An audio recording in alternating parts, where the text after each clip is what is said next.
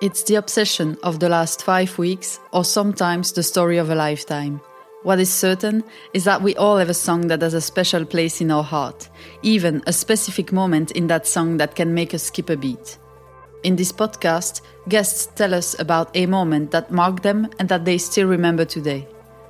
You're listening to At This Moment, my trickery to talk about music and a bit of the rest too. Episode 14. I'm Adam Edwards. I am a guitarist in a band called Lost in the Riots, which is a mathy, post rocky thing um, which has been around since 2010. I also play guitar and do vocals in a band called Hairpin. Also, am involved in a label slash booking slash gig putter on it occasionally slash whatever I feel like doing at a particular point in time thing called Lonely Voyage, um, which probably is most well known to um, to people for putting out records. I don't really have like a pivotal moment where I thought to myself, I want to play guitar that I can remember. Anything that sticks with me anyway. Um, I was 13 when I got a guitar, um, which I asked for for a birthday present. Um, and I, I guess when I was 13, I was into music in the sense of like first discovering stuff, I was listening to all the great bands such as Limp Bizkit and Linkin Park, uh, etc. Anything that fell under that that umbrella. Um, there was like a family friend who played guitar who taught me enough so that I would then go and learn myself. He gave me some of the basic tools, but he kind of expected me to just take those and actually you know explore more and learn stuff. I remember th- thinking as a teenager, I never, I could never kind of use those skills to write the music I wanted to write, which sounds kind of funny, but I felt like I could never.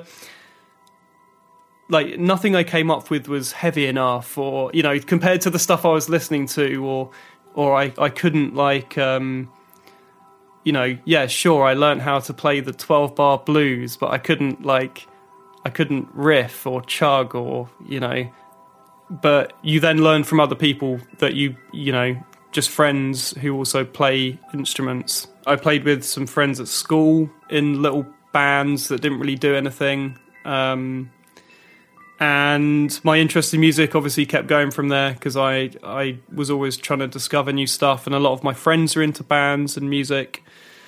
But then when I was like 16, 17, I I just decided after college, like I would get out of college, I'd go home, and instead of going and like playing video games or whatever, which is what or watching TV, which is what I was always doing when I got in um, I'd go home and sit with my guitar and just just noodle around over.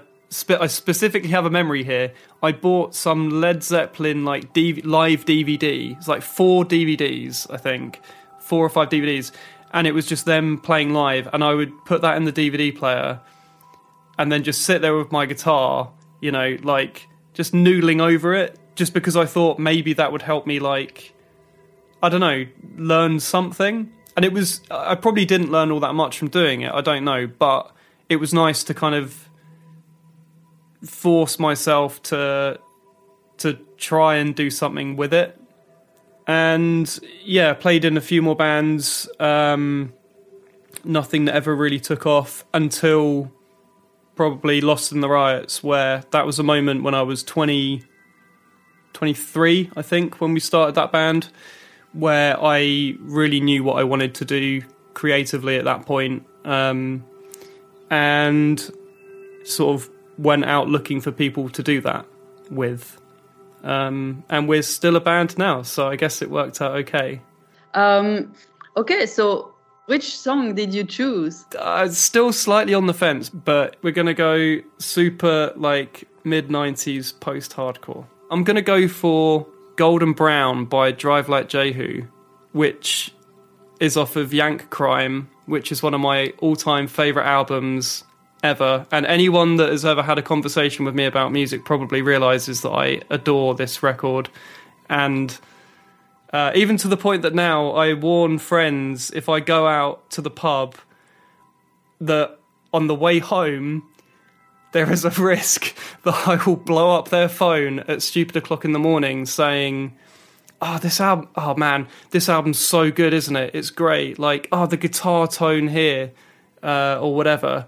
Um, so yeah, it was. I kind of knew I would want to pick something from this album, um, but at some point, every song on this album has been my favorite song, and I think that's a sign of a good record.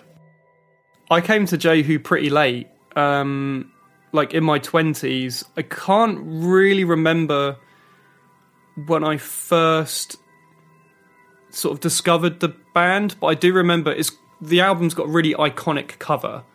It's like quite striking. I really, really love the artwork. You have the band's name across the top, uh, and then the title of the album, and kind of in the center you have this ink pot, which has a pipette kind of raised above it, and it's squeezing some ink out, which is kind of splashing around the pot. Uh, and it is black and white. There's no color but it's a very striking image, I think.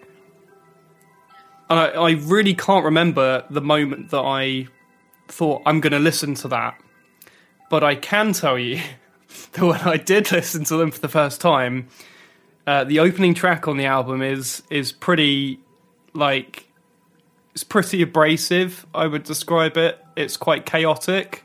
Um, these are all terms I would now use to describe to describe the album and the song I've chosen in like a positive way because it's what I love. I love that they stylistically fuse these like sort of chaotic, angular, abrasive, you know, that I, they fuse that into this format that's done so well that it really speaks to me on some level and lots of bands do that. Lots of bands make music that is adjacent to that sound, but Jehu just there's just something about the compositions they make that I love.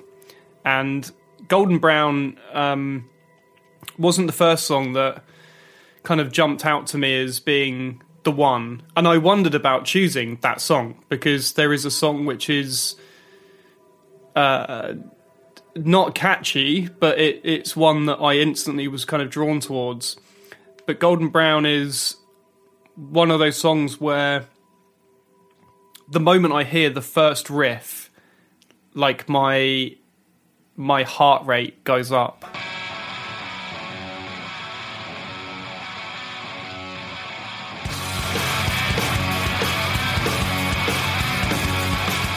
It's also one of the shortest songs on the album, and it's quite immediate, which I think was good at getting me into the rest of the album. Because um, even though, as I said, it wasn't the first song on the album that drew me in, after that first song, you're kind of seeking out other songs that maybe are going to kind of uh, keep you around. That song did that because it felt quite immediate. It's got quite a catchy chorus as far as Drive Like Jehu go. The thing he sings in the in the song, what what is it about? I can't think of any of the lyrics. Rick Froberg's delivery is um, just a lot of shouting. I guess it's funny to pick a song where I don't really know the lyrics in and inside and out, but it's more about the aesthetic of the songwriting and how I how do I say how do I say this without sounding really wanky? Like it's how it makes me feel when I listen to it. It's not about really it's not about like the lyrics in this. You know, there's plenty of like singer-songwriters for example where there's a lot of value in the thing they're singing about usually for me. With this, it's more of a visceral like punch to the gut there's craziness going on. There's all this. It's like a wall of sound, and it's just about kind of being enveloped by that and like yeah experiencing it rather than being hung up on oh i think these lyrics are so meaningful or great or whatever it's it's funny going from being in a band for a long time that's predominantly instrumental to then go into a band where you're writing lyrics and singing about things maybe which are you know if maybe maybe based on an experience or like an anecdote or something um, and realizing how fucking hard that actually is to do well. And uh, i'm not saying that i do it well or you know but it's um yeah it's it's interesting looking at those two projects just from my point of view and going the difference is kind of weird because with instrumental music you can write anything really. It doesn't have to do anything other than convey an emotion like we said. When it's out in the world people are going to just imprint their own experiences or thoughts onto things. It's almost out of your hands because people are going to interpret things in any way shape or form that they wish and they will always put themselves in what that thing is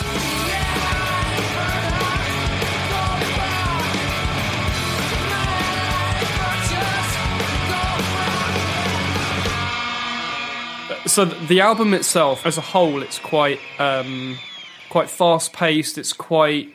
I'm trying to think of the word to describe it. It's kind of like with an urge in it or something like yeah, that. Yeah, it's quite urgent. It has that real urgency to a lot of the songs, and you know, I you know, I said before we started recording, I said to you about um, you know things sounding quite tense, like music that's really tense. This album to me, whether or not it's intentional, because I don't know what the intent of them when they wrote this when they were in their 20s or whatever. But there's a lot of tension and it feels like a really tightly wound coil, you know, just about to go off, and then you just have all this energy that's there. Um, so yeah, you're right. He honestly could be shouting anything almost, and I think I would still get the same value out of it because that's what I go to this record for. It feels like it's just this kind of controlled chaos. That's kind of how I would describe them as a, as a band, or this album more so, because this is their second album. So they only had two albums, and that was it. And the last album they did was this, you know, in my mind, kind of a masterpiece, which like had all of that sound and energy and everything go into it. And they did that at that particular point in time. They already stopped being a band by the time I came to them. Like the ideal time to have seen this band would have been in a room in a small venue in the early to mid 90s, you know. I'm never going to have that experience. Maybe I'm over romanticizing that idea, but like even if they're still doing the same thing, it it sort of has lost something and and sort of it not be I don't know, not be the same. Again, the same aesthetic. You know, this this music to me needs to be played in a small venue, in your face, and not be something that would be potentially like on a big stage. I kind of don't want to detract away from bands playing in bigger venues because I'm being a snob about oh well i want to see them then and there you know and i don't know when that music was written as well they're going to be completely different people. Like john reis and rick froberg the guitarists and um, one of them's also the vocalist in drive like jehu they have another band called hot snakes who are stylistically not totally dissimilar from drive like jehu but it's maybe slightly more refined it's a little bit less chaotic it still has a lot of the energy, but it does also sound to me like it's music made by some people who are a little bit older. And yeah, Hot Snakes are also great, but it's a kind of different you know, it's a different thing. And I like that because it reflects where they are now as opposed to where they were as people in their 20s and trying to somehow just live off of that thing later on to me, it's a quite a modern sounding album, given that it came out in 1994. Um, and I actually played this song to a friend recently who had never heard it, and he was surprised that it came out I, I get I asked him to guess the year that it came out, and he was really surprised when I told him '94. And again, the reason I chose that song is I thought it kind of encapsulates all the things that I love about the album as a whole. It's got some level of catchy hookiness to the chorus. There's loads of noise on it. It's a very noisy record. One of the guitarists is one of my favorite sort of he's one of my heroes basically. I, I love all the projects that he's been involved in musically. And I think this is one of the bands where he's done the one of the things I love about his playing more than he's done on other projects, which is to say that he makes noise quite beautiful.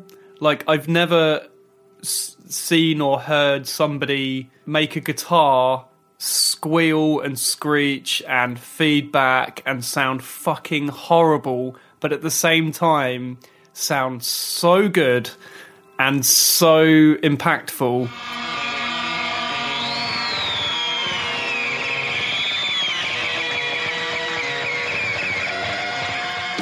I, I don't even understand how how they do it and how he specifically how John Reis does that either.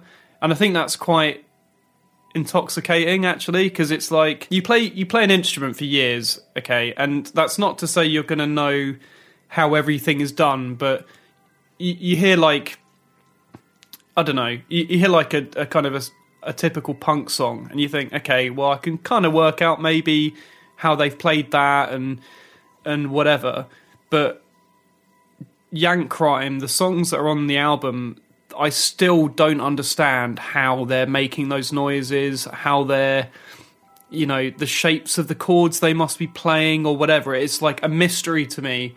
And I've tried to replicate it in some ways, you know, in some of the music I've done. And I'm not even close, you know. Everything I do is too. It, it's too. I don't know. It's too it's too precise. What they do is too abstract, too noisy, but also still catchy. I, and I think that's really, really exciting.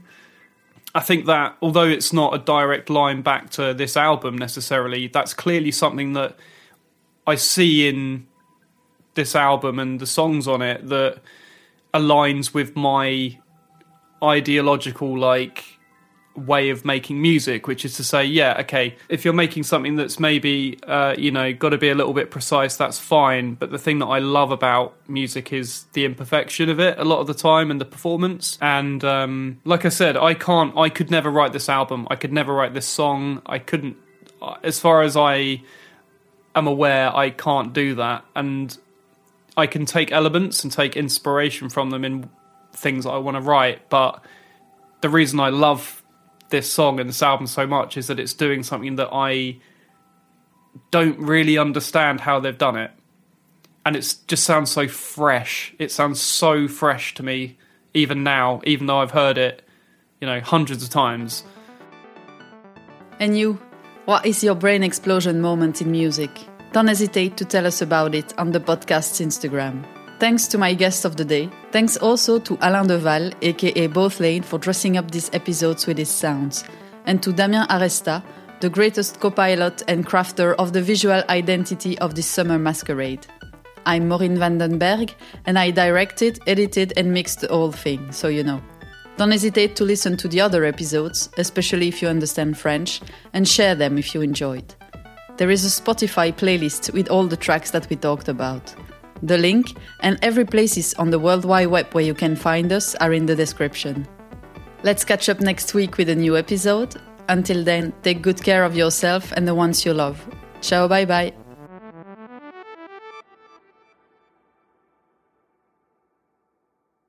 I clearly haven't spoken this much about Drive Like Jehu in a few days because I definitely was talking to somebody about them at the weekend.